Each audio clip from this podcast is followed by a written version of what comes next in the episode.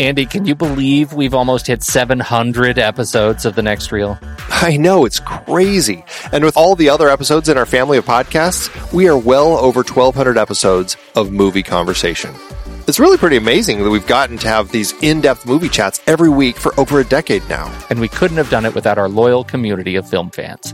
Their support over the years has meant so much. For sure. That reminds me, we should give the merch store a shout out. Buying shirts from thenextreel.com slash merch is a great way listeners can continue to support the show. Plus, they get to sport our great designs.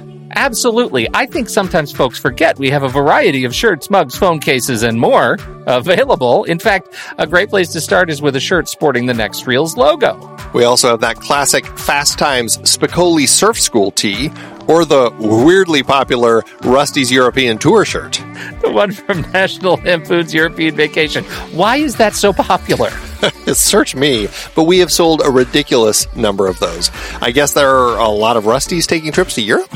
We're always adding new designs based on movies we've covered, like our brand new design for a streetcar named Desire, featuring a streetcar named Desire. So if you want to rep your love of TNR and films, head to thenextreel.com slash merch. Every purchase helps us continue to have these weekly in-depth conversations. So visit thenextreel.com slash merch today. And as always, thanks for listening and being a part of the Next Reel community. We've got lots more great movie chats coming your way. Andy, it's hard to believe we've been having weekly conversations about movies since 2011. Oh, you're telling me. Producing this show week after week is so much fun, but it does require a ton of work behind the scenes. If you'd like to help support our efforts, one easy way is by using our originals page when shopping for books and movies that we've covered. Your purchases made through our links give us a small commission at no extra cost to you and allow us to keep having these great discussions. The originals page at thenextreel.com slash originals has links to purchase the source material behind our adapted film discussions. Your purchases there help support the show at no extra cost. For the entirety of season 11, we featured films directed by women. The only exceptions were some of our member bonus episodes. We talked about The Lure for our horror debuts series, which is a very loose adaptation of The Little Mermaid by Hans Christian Andersen. Definitely miles from the Disney versions. For our 10 year anniversary series, we covered We Need to Talk About Kevin, taken from the Lionel Shriver novel. Man, that was brilliant. And horrifying. Yeah. The Journalist series included Merrily We Go to Hell and The Weight of Water, adapted from Anita Shreve's bestseller.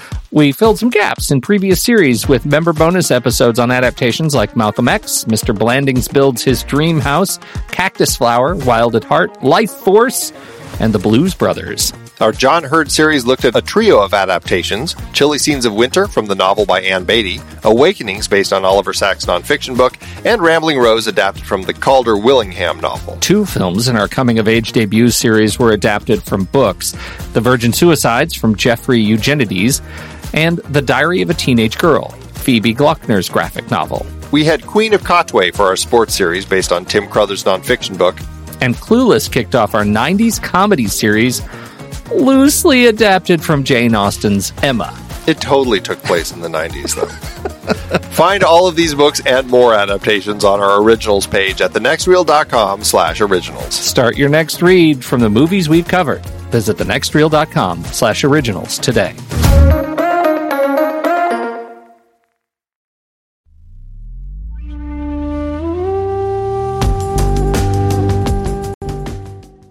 I'm Pete Wright. And I'm Andy Nelson. Welcome to the next reel. When the movie ends, Our conversation begins. the weight of water is over. It is all that one can do to hang on to sanity. based on the number one best selling novel. This is it? Two women were discovered in the kitchen, strangled and bludgeoned with an axe. She came to the island to do a story I think the killer was in love with one of the women. So it's an act of passion. about a murder that happened long ago. And I told my sister to run, but she said she was too tired. Using an axe requires intimacy. Think about how close you have to be to your victim. Now, secrets are surfacing. I was thinking about what keeps people together. So how did you two meet? Desires are stirring. When I told her to go and to look for help, Thomas! What? she said she could not. And the truth How did he know the women would be alone? isn't the only thing What's going on? What's going on with you? to fear. Something's gonna happen. From the director of K-19 Widowmaker and Strange Days. Academy Award nominee Sean Penn, Sarah Polley, Elizabeth Hurley, Catherine McCormack, and Josh Lucas.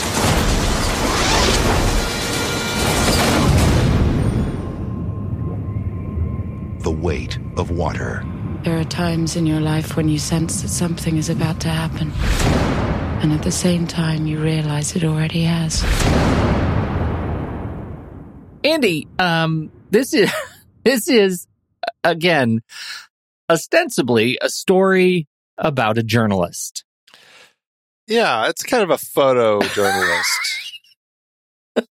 Photojournalism. It's not. She's- she's this a- is not a journalist movie again. Well, I you Damn know, it. okay. She's a magazine photographer and she's working on a photo essay. Doesn't that count? Like where's the line? You know, where's the line? I I say it counts. I say it counts know- more I than know. our quote journalist and Merrily We Go to Hell. Yeah, that's true. But in this journalist series, I mean, this is, yeah, I expect, oh, for crying out loud. Mm. All right. So we're doing this movie. It's part of our journalist series. Uh, and it gives us an excuse to bring back uh, K Biggs uh, for our Kathryn Bigelow series, um, which, uh, you know, is always nice to fill in those holes. And is that, I mean, that's how did we pick this movie? Because it was hard to find, Andy. I think there I think there are exactly 3 copies of the DVD in circulation in the United States. I was going to say the world. it, seems, it seems pretty thin trying to track it down. the whole reason I'm I'm like really like this this whole episode is just we've just crapped the bed because like nobody can see this movie. If you haven't seen this movie, you're not seeing this movie. Is all I'm saying. It's a it's a, an unfortunate, tricky one to find. Uh, I guess I, I don't think it's that strange considering the film, but but it is one of those things where you know this is the sort of thing when people say, you know, it's a movie made in this century, and it's still almost impossible to track down. Yeah. and and I think that's you know that's one of the the struggles that people have with uh, the accessibility, which I mean is great. There it, there is a lot of accessibility right now, but there are still things out there that are just incredibly difficult to find, and this is one of them. This is one of them. So, favorite part of the show, Andy, what do you think I thought of this movie? Well, I I I wouldn't say that you liked it. How's that? okay, so this is the part where you just get to determine how gently I'm going to approach this movie for the next hour. Not gently, Andy. Spoiler. yeah, okay. So uh, I think you, I, I don't think you loved it. I don't think you loved it, but I think you're going to be kinder to it than I am. interesting. Okay. Pro- maybe. All right. Let's see. Was it rated? Did anybody care? Uh, this movie was rated R, definitely rated R. You know, it it's got stuff in it. Um, the rating is R because of violence, sexuality, and nudity, and brief language. It is. It is brief. Yes, you do right. see a buttock. There's a buttock and a breast. Yes, Only one of each. that's right.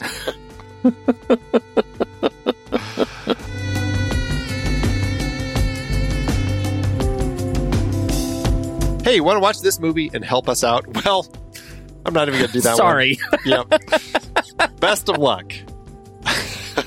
Pick a, if you see an Apple Amazon, or Amazon link to any other movie on our site, go ahead and click it, but not this one because you won't.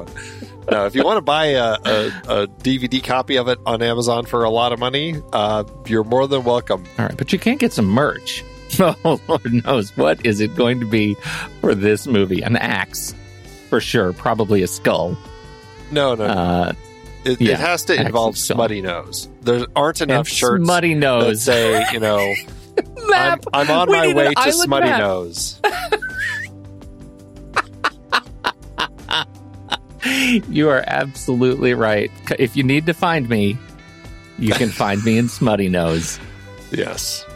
You can find all of that uh, at truestory.fm slash TNR merch. Shirts, stickers, mugs, mass pillows. We don't have parchment maps yet, but maybe we can talk to TeePublic about getting started with their with their official official maps of Smuttynose. Parchment map line. Oh dear. yeah. Uh, we are uh, featuring audio reviews from our dear listeners. Send us your 30 second audio review to reviews at truestory.fm. Once you watch the film, you just might end up on the show. You got to get them in quick, though. We generally are recording about two weeks in advance. So uh, make sure you're watching those movies and then sending those reviews in with time for us to get it on the show. Again, it's reviews at truestory.fm. And if you're wondering where you can see what movies we're talking about in the coming weeks for the rest of the season, find our entire series rundown on our Letterboxd HQ page. While you're there, sign up for a pro or patron membership with the discount code NEXTREEL, or just visit thenextreel.com slash letterboxd and you'll be able to get 20% off. This works for renewals as well. If you're looking for ways to support the show, uh, you know it is it is a new year, and you know maybe one of your resolutions is to kind of help these independent podcasts out. Uh, well, we'd love it if you consider becoming a member. We are uh, you can just go to our website, uh, thenextreel.com.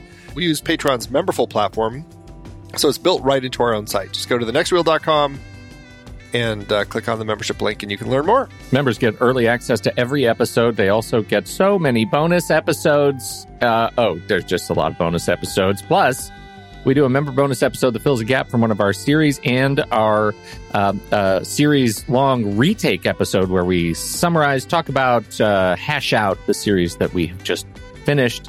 And don't forget the monthly Flickchart re ranking episode. Uh, where we go head to head and discover repeatedly repeatedly how much of a cheater Andy is, thanks to internet delay. Pete likes to call me out, but I like to say I'm the gentleman of the group. I don't call him out when he's doing his cheating. I just shake my I don't head. cheat. That's because I don't cheat because you have Uh-huh. nothing. You have Uh-huh. nothing. Uh-huh. You have nothing. Uh, he wishes. Anyway, uh, yeah, we have all these great things, and uh, you know, to become a member, as I said, just go to TrueStory.fm slash TNR membership. The most it'll cost you is five dollars per month or fifty-five dollars per year.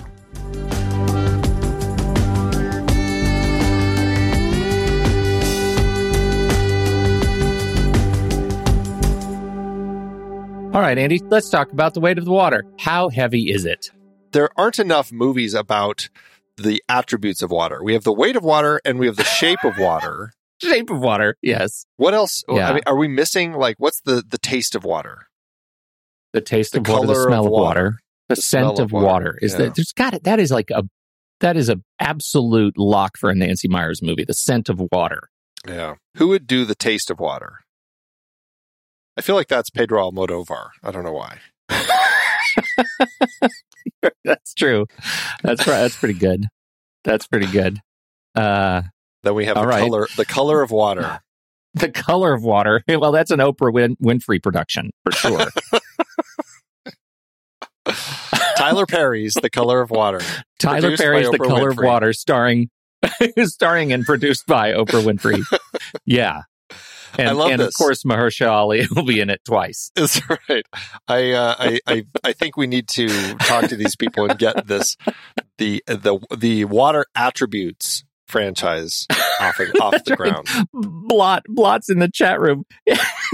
the sound of water, but it's just ASMR. You can already find that on YouTube.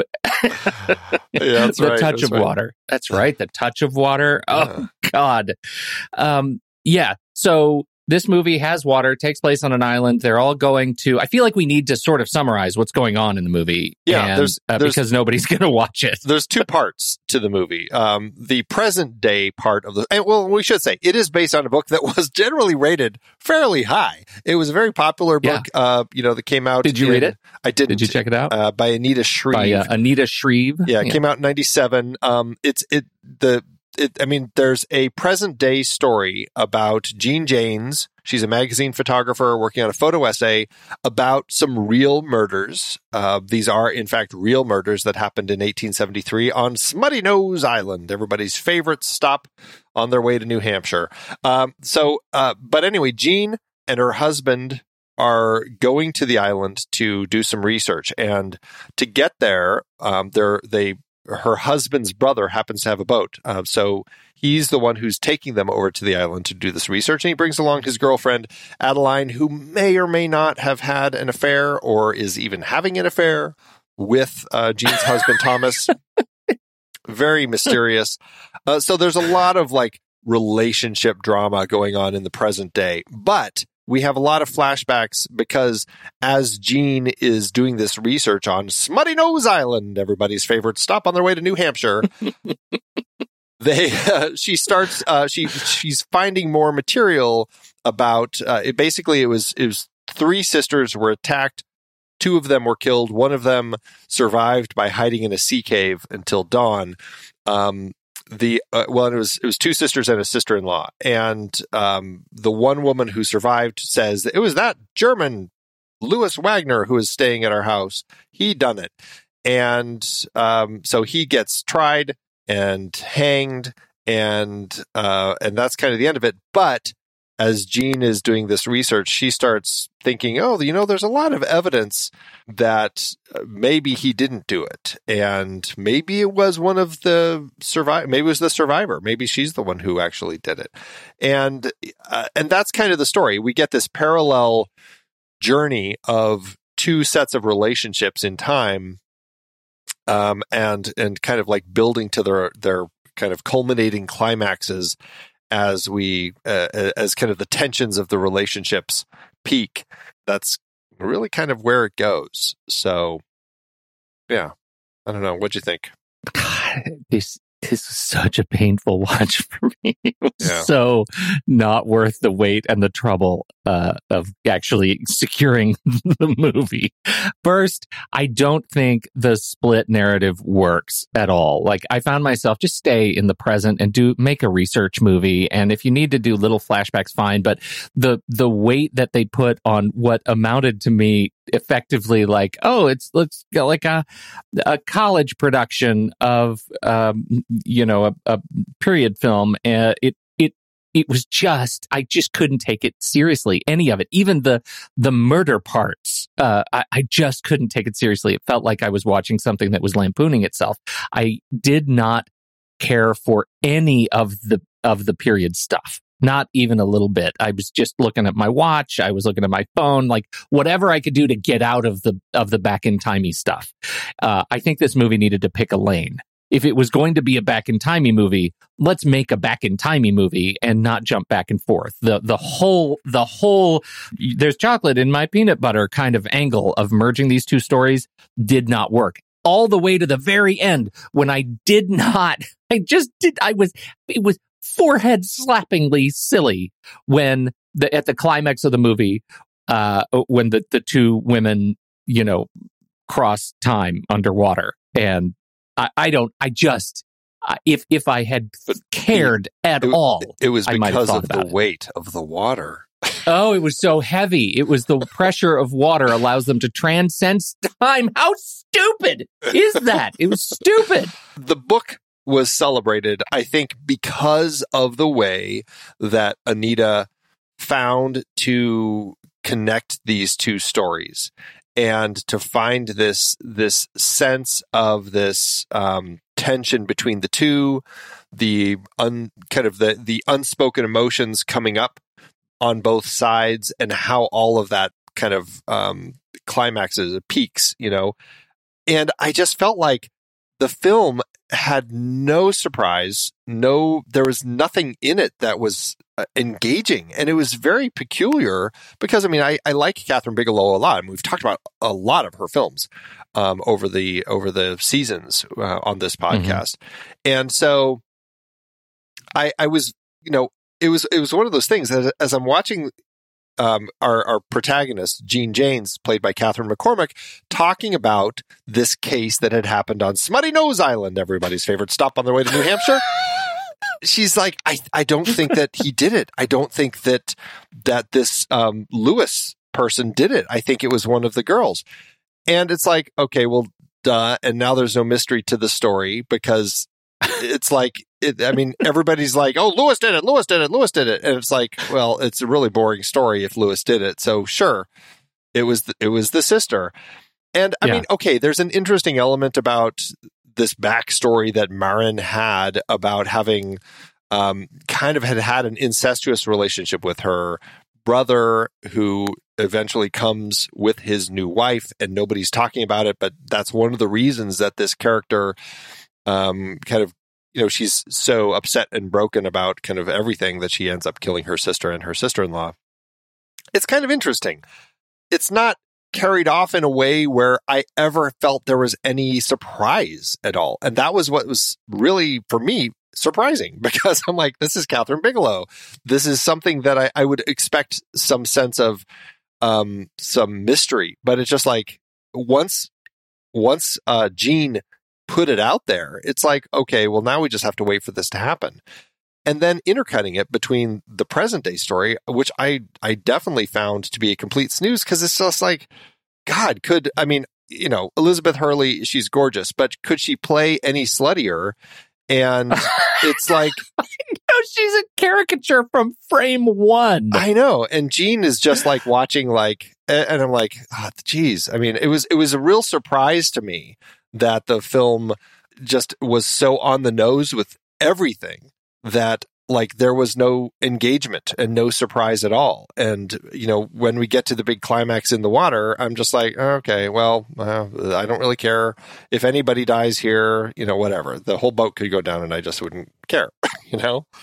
You know, So- and it's funny, uh, like uh, Sarah Polley um, in in the old timey stuff. I I really like Sarah Polley in general. Like I I think she actually Oh, yeah. has a, a strong bent for playing like victimized characters, wounded characters, and uh, I and so I I find her enormously charismatic. Why in this movie is she cardboard? Cardboard. Every uh, like this is I this is story and direction to me. I think that's that's where this got because we absolutely have evidence that people in this movie are extraordinary performers. I think they're extraordinary performers and they come together and make wood. They I it it was just wood. I, I found the the big climax in the old timey thing, right? The the big uh, reveal that the older sister has discovered the two younger sisters lying in bed together. And yeah, there was like a hint of weirdness. Of course, there was tr- there was the the discovery that she had lain with her brother, um, which was like I, don't know. It felt like it should have been a bigger part of the story. it was like felt like felt like it was sort of uh, relegated to the dark corner of the old timey storyline, and um, and and maybe the the main storyline people weren't talking about what was actually going on in the in in the old timey days enough. Eh, but the the when it all exploded in the third act and the the the big murder scene uh, happened, I thought, what really would they really resort to this kind of mechanical uh, violence. It was like such an unearned scene, like such an unearned scene when Polley stands up in bed and, and goes after her sister with the chair. I, the look on her face was animatronic. She was an animatronic robot. She was a robot person. That's what Kathryn Bigelow did. She made Sarah Polley into a robot person. Yeah, it was it was a peculiar turn because it's like okay, there's there's I, I guess the story that they're playing with is you know she is one of those people there's there's something that's a little broken in her because she clearly doesn't see anything wrong with uh, sleeping with her brother. But then all of a sudden to go from like she's the one who's kind of the embarrassment in the family and she's kind of carrying that shame and forced into this marriage because of all of that. But then all of a sudden in this moment to just like flitch, switch is flipped. Now i'm gonna you know hit you with the chair. Now i'm gonna get the axe. Now i'm gonna drive it into your head and like all the stuff. Now like a murder bride. Yeah, it's like, right, where- the murder bride of Smuttynose. who are yeah somebody knows everybody's favorite stuff on their way to new hampshire.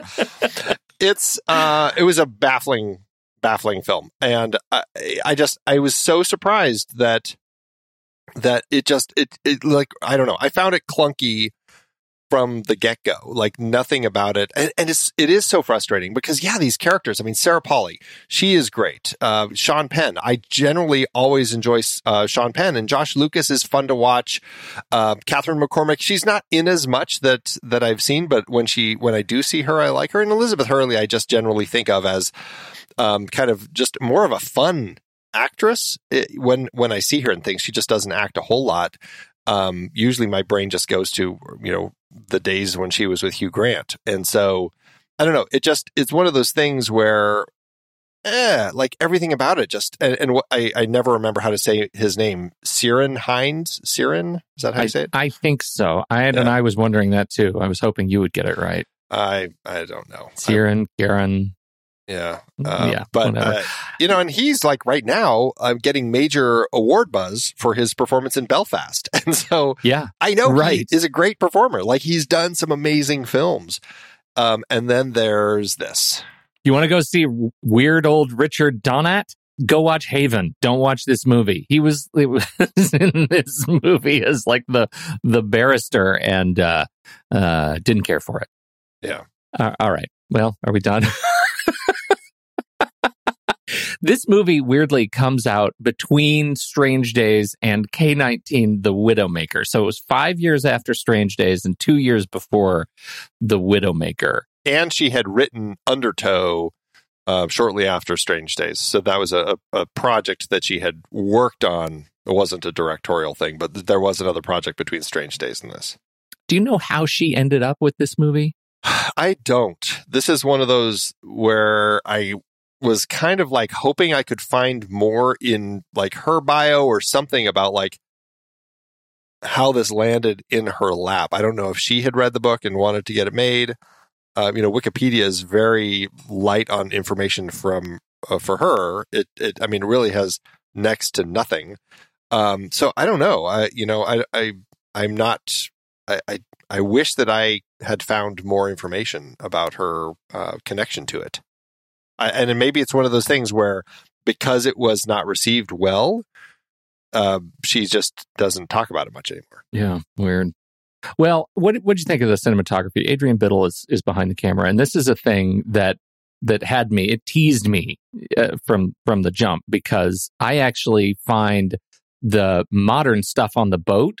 Uh, I, I in the early pieces of the movie, I actually found it quite lovely. I I, I really like the way it it was shot early on, and I just I just don't think the story lived up to what was possible.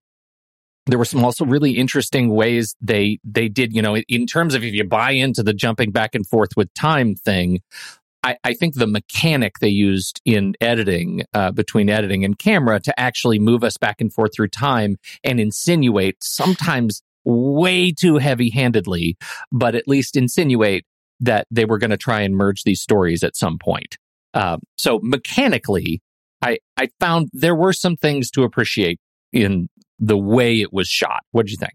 Uh, yeah, I mean, I, I like the way it was shot. I like the the kind of the separation in the different tones between the two stories, just to kind of like kind of give us that that nice sense. It, it everything kind of has that. Um, it's not quite sepia sort of look for the story in, in in the past, but it does have kind of a, a, a more muted tone to it. It feels a little older world, I guess. And so I guess it wasn't a surprising delineation that they chose to go with um, across these two times, but I thought it was done effectively. And, you know, Biddle, I think, is a, a fantastic uh, cinematographer who generally is doing quality work like this. And I will say, all of the water work that we had, like when they're on their boat, especially when they're in the storm, I found to be incredibly effective. I mean, there are there are movies where I'm watching scenes with boats and I'm like, ah, it feels like we're on a tank. You know, it just doesn't feel like we're out in the environment. It doesn't quite feel as real and threatening. And I know, you know, probably from her former relationship with James Cameron that they filmed all the stuff down in the um, the the the uh, tank studio that that Fox had built for Titanic down in Mexico, and they, and they filmed all the water stuff down there, and um, that may be why it looked so good. Like I was just really impressed with all of the storm sequences. I'm just like it it it works exceptionally well here. So, uh, and and that's also Biddle shooting all that. Yeah. and especially at the end in the the final big storm sequence i thought was was you know pretty harrowing. There and there were some some again forehead slapping moments of like you know leave don't leave the wheel. Of course she's going to leave the wheel. Of course she's going to leave the wheel. Um eh, you know the the whole cross of the assassination bit was just puzzling. I i just i did not understand why suddenly the jealousy had been had so haunted her that she was moved possessed to pull the rope and knock you know hurley overboard. That is uh, silly um, but the threat that the water posed especially when when sean penn was was in the water um you know as he's out in that there was there's like this weird tumultuous like maw of foaming frothing water out just just out uh, outside of of the the range of the rope and the rescue buoy. Um, I thought that was really threatening, and I think it looked good, and it was it was shot well, and the storm worked for me. So you know, in in that regard, there was some legitimate threat.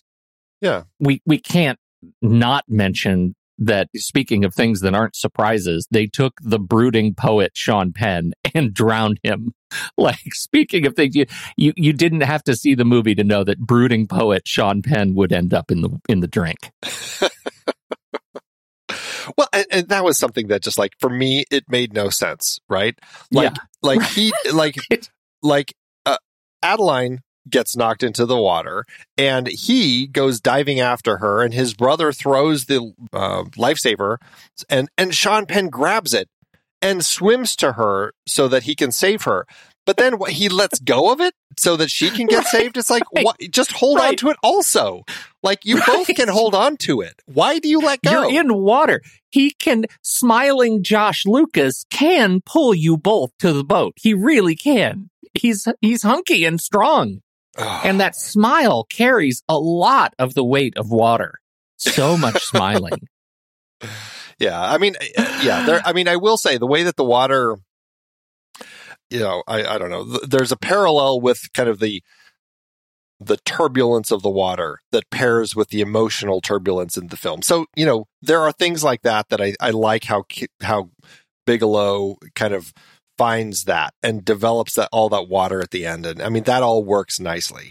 I also like uh, it's going back to the kind of the cinematography but like all of the the shots of the things that are falling under the water just kind of like you get through the title sequence and then periodically as as Jean is dreaming like the letters underwater or a, a floating dress underwater. Like there's some beautiful Mhm. photography throughout. And even when sean penn's under or or um when jean is under and she sees the people like the the way that that plays under there is really nice like there is some nice um just beautifully crafted and lit moments it's just unfortunate that the movie around it isn't that great but it's i mean it does look good Yeah, yeah, that's absolutely true. It looks good and it lives up to to Biddle's uh, you know experience behind the camera and all the the wonderful movies that he's done. And and he has done other movies that don't live up to his skill behind the camera. This is not the only one. Yeah. Um, but um, you know, we we lost him in 2005. The last film that he did was V for Vendetta. oh interesting So speaking of an interesting looking film. you know, and speaking of the look of the film, and this is something I think that I mean, you know, I mean, I don't know if we talk about too much in Bigelow's films, but I mean, you know, she she works really well with her production design team, and you know, her production designer for this film was Karl. I don't know how I'm going to say it.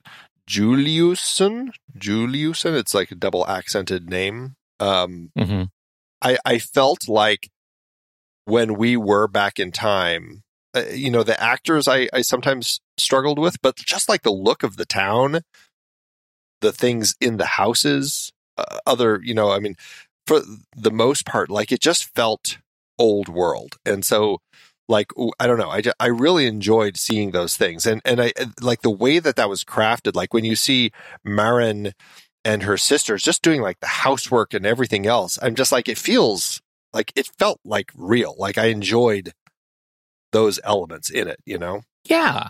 Yeah, I can I can agree with that. I, I agree with that. Like I just think I think the problem that I have is with the the back in time stuff is twofold. First, I've already expressed I don't like it in this movie. Second, I this is not my favorite kind of of period exploration, right? Like I- don't I don't love this this part in history, Scandinavian history. Like it it just doesn't it's not it's not good for me. It takes a big I can't think of a single movie that takes place in in this period that I don't struggle to maintain attention. Yeah, you, you really struggled with the emigrants, didn't you? I did. I continue. I am still actively struggling with the immigrants. I think it's still playing somewhere in my house. Uh, so, so I struggle with it already. To that end, I, I think you know for for giving us the you know celebrating the period of Smuttynose, uh, everyone's favorite destination on the way to New Hampshire. Um, I I think that it's it's fine. It's fine. My favorite part of the production design was the puppy. That puppy was adorable. And I think they actually aged the puppy between cuts to demonstrate the passing of time that it takes her sister to arrive by ship. Um, which I thought was a really, that was a really nice nod. I'm looking at that dog. I'm saying that dog just aged. Nice job, movie. Really great job, movie. Yeah, it's it So- is an interesting thing, and you know, I mean, I, I didn't realize this, but um, somebody has pointed out that there is this unofficial water trilogy with Kathryn Bigelow, um, Point Break, this film, and K nineteen Widowmaker, and I guess I'd have to look at that a little bit more, but it's all about water. The whole idea, as you know, this article I found, water as a symbol, motif, and space. Um, I mean, I think there's something interesting with that. I guess I'd really have to look at those three films and think about it more. Um, because I don't know. I guess I didn't think of that as any form of a connection. And honestly, I, I, I can't think, I can't remember much about K19 Widowmaker. So I'd have to just watch that movie again to really figure that one out. But it, it is interesting, though, that you think about that. It, like there is something with Bigelow and these stories about water and um, I don't know, just people living in it and surviving as they hang out in it and stuff. I don't know. Did you get anything about that? That, check me. Well, check me on this uh, obviously, I, I think this is actually a piece that I struggle with. Is that I didn't see. She's she's absolutely tricked us because all I want to say is I didn't see the weight of the water impact the two parts of the story equally. Is that a fair statement? Yes. Because it seems to impact the second story more than the story in 1873. Yes. And and I feel like what the movie was trying to do in terms of building a parallel structure and titling the movie the way it does, I would expect water to play a larger role than just setting in both parts. And in the 1873 part of the film, water is just a setting. Uh, It's not even it's so setting. much It's just they're surrounded they, by they it. just I mean, it's yeah it's a background it's like uh, it, they're on an island so water is also present Yeah. right like there's no there there's no connection to water beyond the fact that there are boats on it and sometimes they're on the boats and they use boats to do transition cuts to uh bet- across time yeah, Maren water never is gets a- on a boat. Maren is never. no she never boat. gets on a boat no she's never on a boat she sends people off on boats she welcomes people from boats Yeah, Louis doesn't even go on a boat. I mean, he comes to their land and then he has uh, what does he have? Um, some illness and he can't get out of bed, and so she basically has to take care of him. it's just like Rheuma- rheumatism that was the best come on ever. I immediately my wife was not around but i immediately noted in my come on journal uh, my rheumatism requires that you uh, massage my joints. Would that be okay with you?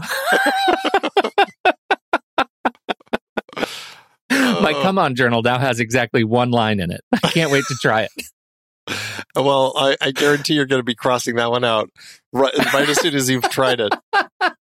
So much for that. Come on, journal. yeah. Anyhow, there are boats. Uh, I, I I thought he did like the the last one that where where the men said we're just going out for our shore for our chores. Well, you're never going to beat this wind, and then they were on a boat, and then suddenly she said, "Well, they're never going to beat the wind. They'll be stranded wherever they end up." I thought he was on the boat with them. No, he wasn't. Obviously, that was that was the brother, the brother, and, her, husband. Yeah. Okay. Okay. Yeah. No, I don't think he was ever on a boat. No, because he had room. He was like in bed the whole time. He had rheumatism. like That's I don't right. know. You're what, right. Well, because didn't he get a job or something? Because he was like, that was the whole thing. Because you know he wasn't there when she you know turns into a you know Bloody Mary and starts hatcheting everybody. um, I don't actually remember where he was. I, I think that, but he couldn't have been at work because then people said, "Oh no, he was with me." I don't know. I really don't know. yeah. I, I'm It's looking at the crazy. actual story. So, so this is an actual story. March 6, 1873.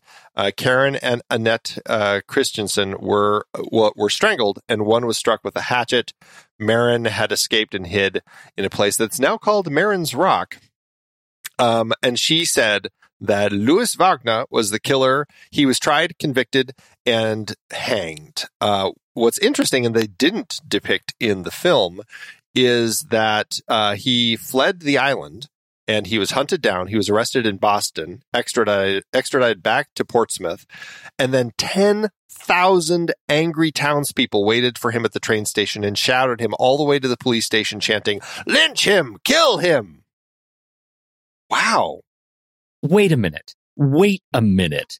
You j- are you telling me that the town of Smuttynose has 10,000 people in it? No, this was in Portsmouth where he was tried. Oh. Yeah. Oh, thank goodness. There- I, don't missed think that. I don't think Smuttynose Island could, even hold yeah, 10,000 no. people. Um, no. And then once he was once he was convicted and put in jail, he was brought to Alfred, Maine. No, sorry, he was brought to Alfred, Maine for trial. After he was condemned to death, he actually broke out of jail, escaped to As New you Hampshire, and then was recaptured and brought to the gallows, uh, where he was hanged. Like I feel like there's so much more interesting stuff with him and his story. And this is a person who has rheumatism and is lying in bed. Oh, my joints, come massage my Yeah. joint. Like really, it sounds like you can do quite a bit actually. Uh, anyway, See, this is a perspective thing. We just fixed the movie. You can get rid of the jumping back and forth thing, or maybe if you really have to have the jumping back and, and, and forth thing, you know, you really uh, uh, feel like you have to have Catherine McCormack. You know, she's already signed on the line. You bookend the story and have her doing her little research in the beginning and have her have learn her lessons at the end. Fine, It- it's not great, we're- but then it's we got there. a crappy and then bookend. But then tell the story of this guy Yeah. and his journey, right? Tell the tell the Jean Valjean story, right? That's what I want. Uh, I I I want to know about the wrongly convicted and his efforts to free himself that ultimately end in sorrow and death.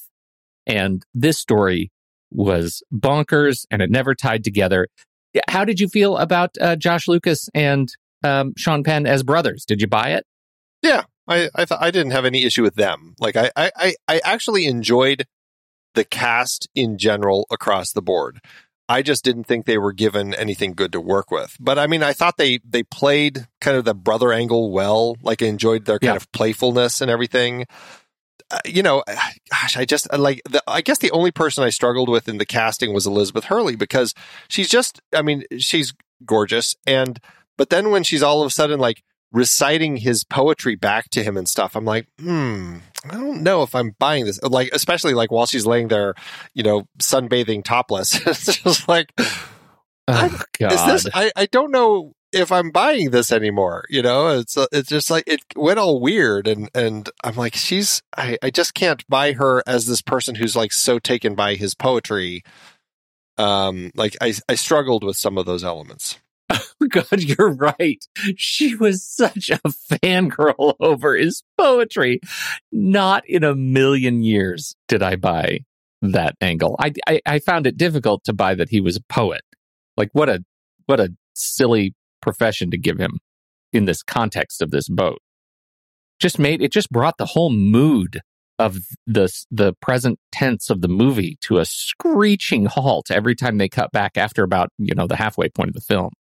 Especially especially their conversation. So the uh, uh, Catherine McCormack and Elizabeth Hurley have this conversation in the below decks, uh, and McCormack is so moved to jealousy that she has to out her husband Sean Penn as having killed a girl. You know, he killed a girl. Why? Where did that conversation even come from? Nonsense. Did not believe it one single bit that that is her motive. That that she was so swollen with jealousy and rage seething under the surface that she she felt like she needed to have that conversation. Just there are no paths that led to that table for me. But again, it just goes to like, and I I'd really have to read the book to figure out like, did the book make more sense? Because as the film, like as we're jumping back and forth in time between these these two storylines, I'm just like, I just don't like. Where's the? I, I mean, I get that there's kind of this emotional connection between people having difficult times with their relationships but i just I, I, I didn't feel like there was a lot of logic in in the connections. And when jean was having like the dreams and having these moments and stuff it's just like uh, how is that making sense in the way that we're finding this the connection and building these two stories successfully so that when we get to that climax where both stories are climaxing at the same time like I'm right there with kind of the way that it's unfolding. Like it just it never does any of that. And it, it was it was frustrating from the get-go. Yeah, it was. It was a tough watch. It was a tough watch. Oh yeah, yeah. That's too bad. I got nothing else, man. I got nothing else. Like I said, I, I, I liked the cast. I thought they did a good job. Um, but yeah, there were just a lot of these elements that just didn't play well. Oh, Yeah. and also did you read it where because I sure did where her uh, this in the the story in the past where Maren's husband and her brother like as the trial was going on and she was saying that oh yes uh, Wagner is the one who did all of this. As all of that is coming out it really makes it seem like her brother and her husband completely knew that she's the one who did it but they weren't going to say anything. Uh, but the way that their faces looked, like we would keep cutting to shots of them during the trial and stuff, it just felt like are are like are they really implying that these two men know that she did it, but they're just going to let it go because because I don't know because it's their wife slash sister because it's a woman. Yeah, like, I- because that's the island, the island culture, like Ah. that protect the island kind of a thing. Like it's the same thing that that like as she as as it's cut together, the, as he is being hanged, she is in the uh, office saying, you know, we need to. oh, that's right. She admits Uh, it. I I need to tell you the truth. yeah. She admits the whole thing, and they just they bury it, and and that is you know yeah. They're gonna- like, oh, yeah, we gotta. Yeah. yeah yeah They're- nod they're- nod wink wink Yeah, we can't we can't let this out. We're going to have to just hide this away.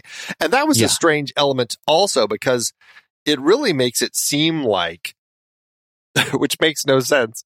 The Jean of all people, this magazine photographer working on a photo essay is the one person who stumbles across this evidence after it's been sitting there for over a century. But she's the first person to look at it Jeez. She finds it and and has all the puzzle pieces. And then of course the storm happens and all of the evidence gets washed away with with uh the storm. Yeah. Uh, was i mean is that how it happened? Because i know she she's like know. oh this is the this is the because they're like this looks like the original. Oh yeah i kind of borrowed it from them.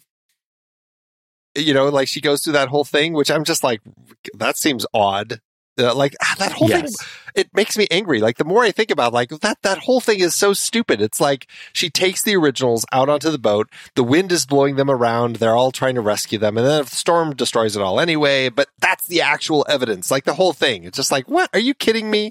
And nobody has looked at this in over a hundred years. Right. Right.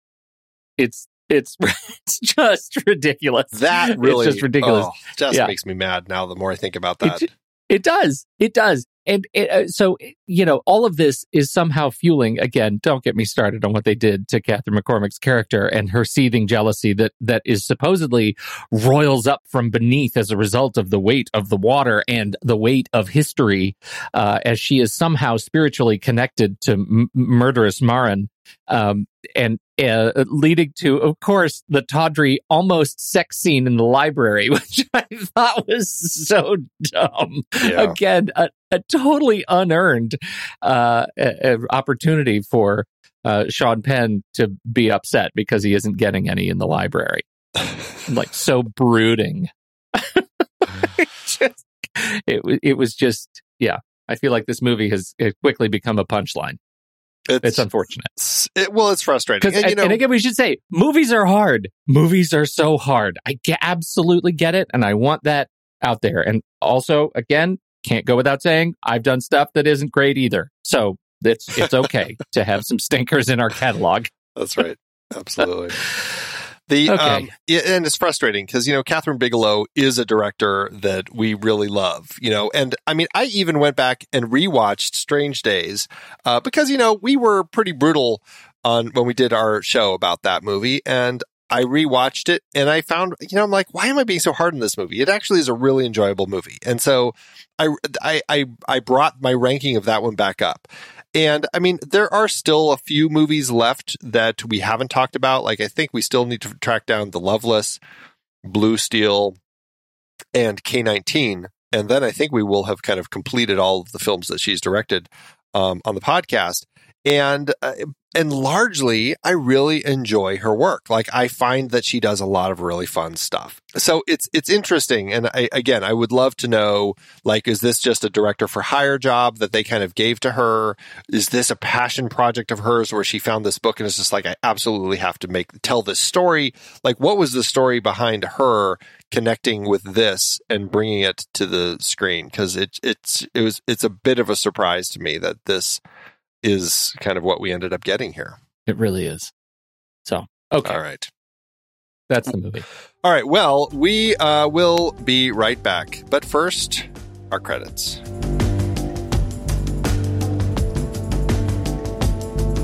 The next reel is a production of True Story FM. Engineering by Andy Nelson. Music by Ancori and Ramon, Oriol Novella, and Eli Catlin.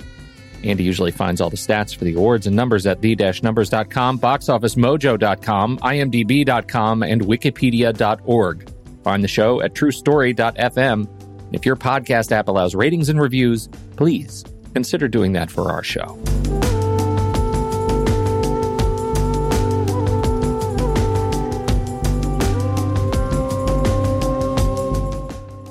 You know, Pete, I didn't. Yeah. I didn't tell you, or we didn't mention this earlier, and I, I haven't researched it to be able to verify it uh, as an actual fact, but uh, especially because this comes from IMDb trivia, which is you know a step below Wikipedia, which is you know a step below actual research.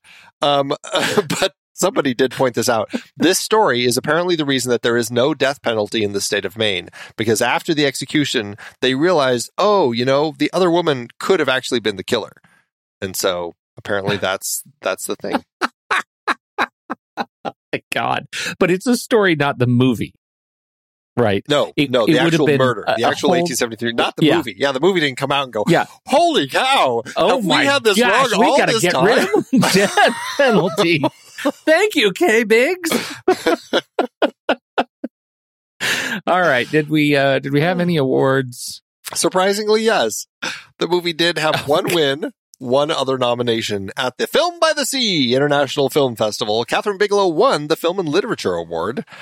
I don't even know who she was nominated against, but uh, but there you go. Uh, win one for the team, I guess. There, and then at the San Sebastian International Film Festival, Kathryn Bigelow was nominated for the Golden Seashell, but she lost to the film The Ruination of Men. All right. Not Huh? festivals that you hear about too much. No. Nope. Nope. It is not. Um how about at the box office? Did she make any money?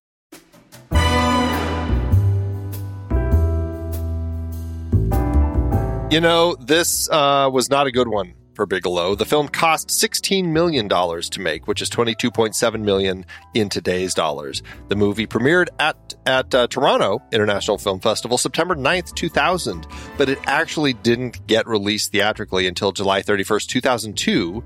That was over in France, and then November 1st, 2002, domestically, opposite I Spy and The Santa Claus 2.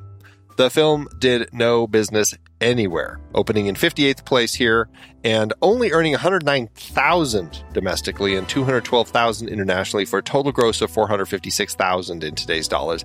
That lands the film with an adjusted loss per finished minute of $197,000. Not a good spot on our chart for Bigelow. Wow. Wow. Yeah, that's that, that a, hurt. yeah, that's a that's a loss. And then to follow that up with the Widowmaker. Hmm but was it a moneymaker? That's the thing. that's that that that is the question. Yes. That's the question. All right.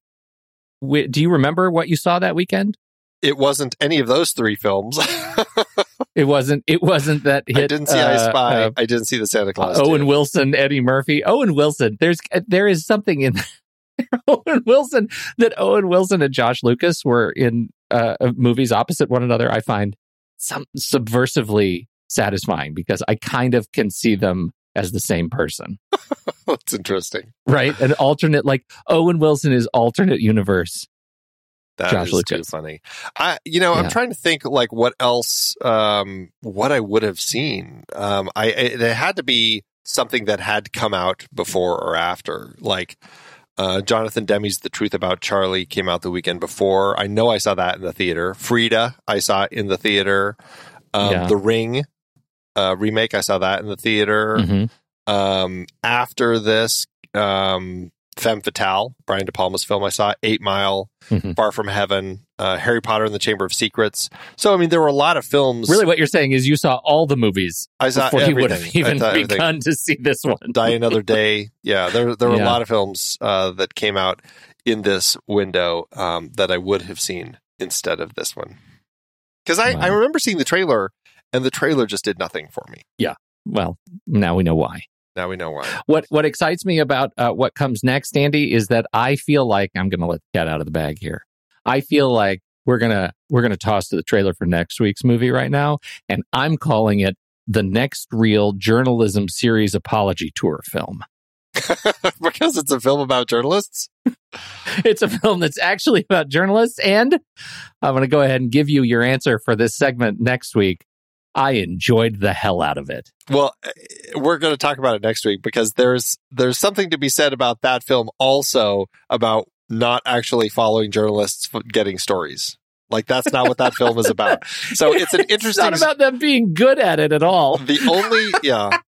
Yeah, it's an interesting series that we've done because the journalists like the, I, I don't know. I think if we went back to Salvador Oliver in our Oliver Stone series, that might be a film that would fit in this series better than any of the films that we're talking about. yes, you're right. You're right. That's that's accurate. Anyway, here's All the trailer Here's the trailer. for yeah. Between the Lines. Is this going to take long? I have a meeting in five minutes. I'll get down to specific figures then. Specific figures. For what? For what? For my raise. I wouldn't accept his first offer because he wouldn't go for the paid vacation.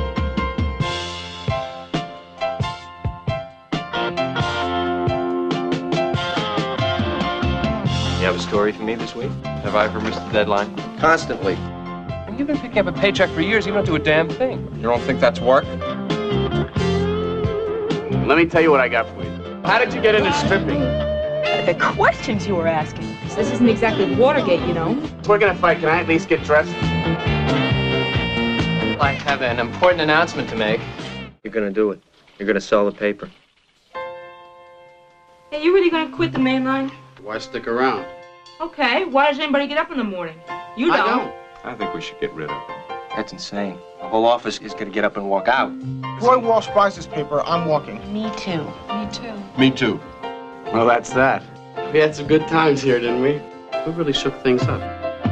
Everybody in the unemployment line. I had you going there for, for a second, All right, Andy, it's Letterboxd time. Letterboxd time. Oh dear. Okay. Well, we didn't like the movie very much. How far down does that put you? Uh, I, I, this is one of those films where it's like, do I just do I rate it on um just my general uh displeasure with everything in it, or do I say, you know what, the production design, the casting, like there were elements that worked. Um, I, I, I think when I do my ratings, usually it's it's it's not just because of those particular elements. It's kind of the whole thing as as a single entity. And because the story was just such a misfire across the board, I I gosh. do I want to go to like the the lowest and give it a half star? Oh, wow.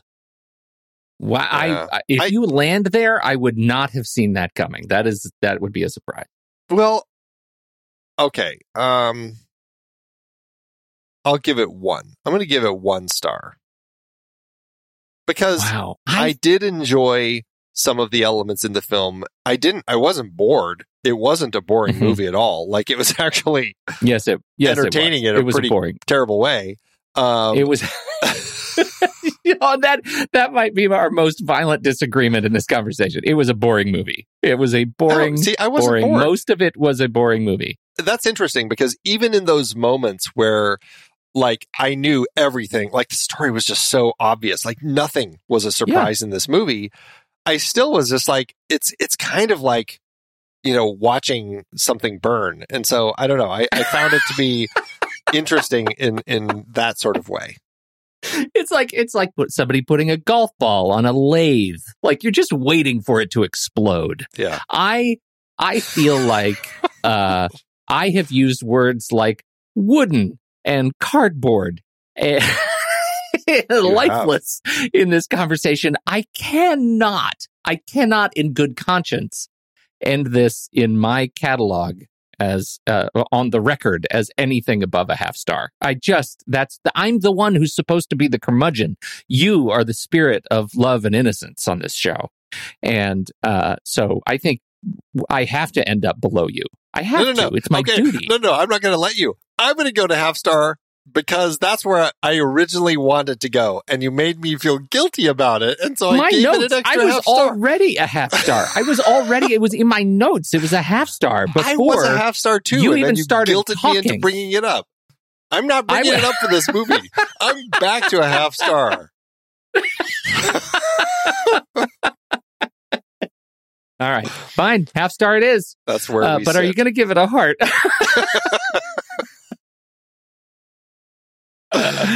oh, man! One of All the right. most delicious uh, Letterboxd tools is that heart, especially in conversations like this, because you know, Yeah. uh, no, people under people un- underplay the heart. People underestimate the power of the heart. I think. they do. Yes, they do. All yes, right. they do. What did you think about? We want to know. Hop into the Show Talk channel on Discord, and we'll be talking about this movie this week. I can't wait for your stories about how you tracked it down. Very much looking forward to that. Um, all right. Well, when the movie ends, Our conversation begins.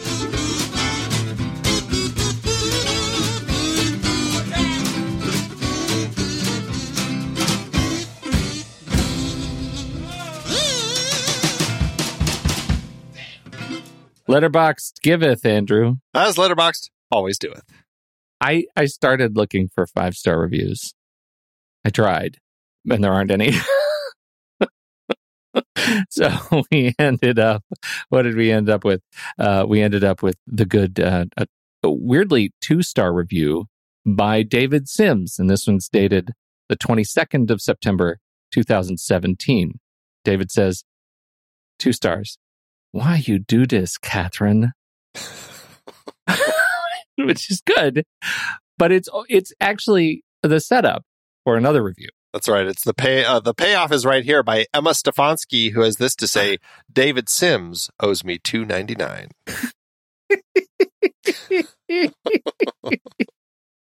oh God, I wish this had cost me only two ninety nine. In time alone, this movie cost me hundreds of dollars. this is Cody Cody Lunsford, uh, one and a half stars. This movie is actually impossible to pay attention to. Cody actually reflects my experience entirely uh, in this one. It is it is rough. Yeah, it was rough. All right, it's a rough one. Well, thanks, Letterbox. I've been podcasting since 2006. In that time, I've tried countless hosting platforms, but in August 2022, we switched to Transistor to power all of our shows here at True Story FM, and it's been a game changer. I love the Transistor allows unlimited podcasts and storage without extra charges. We can publish so much content, and we do.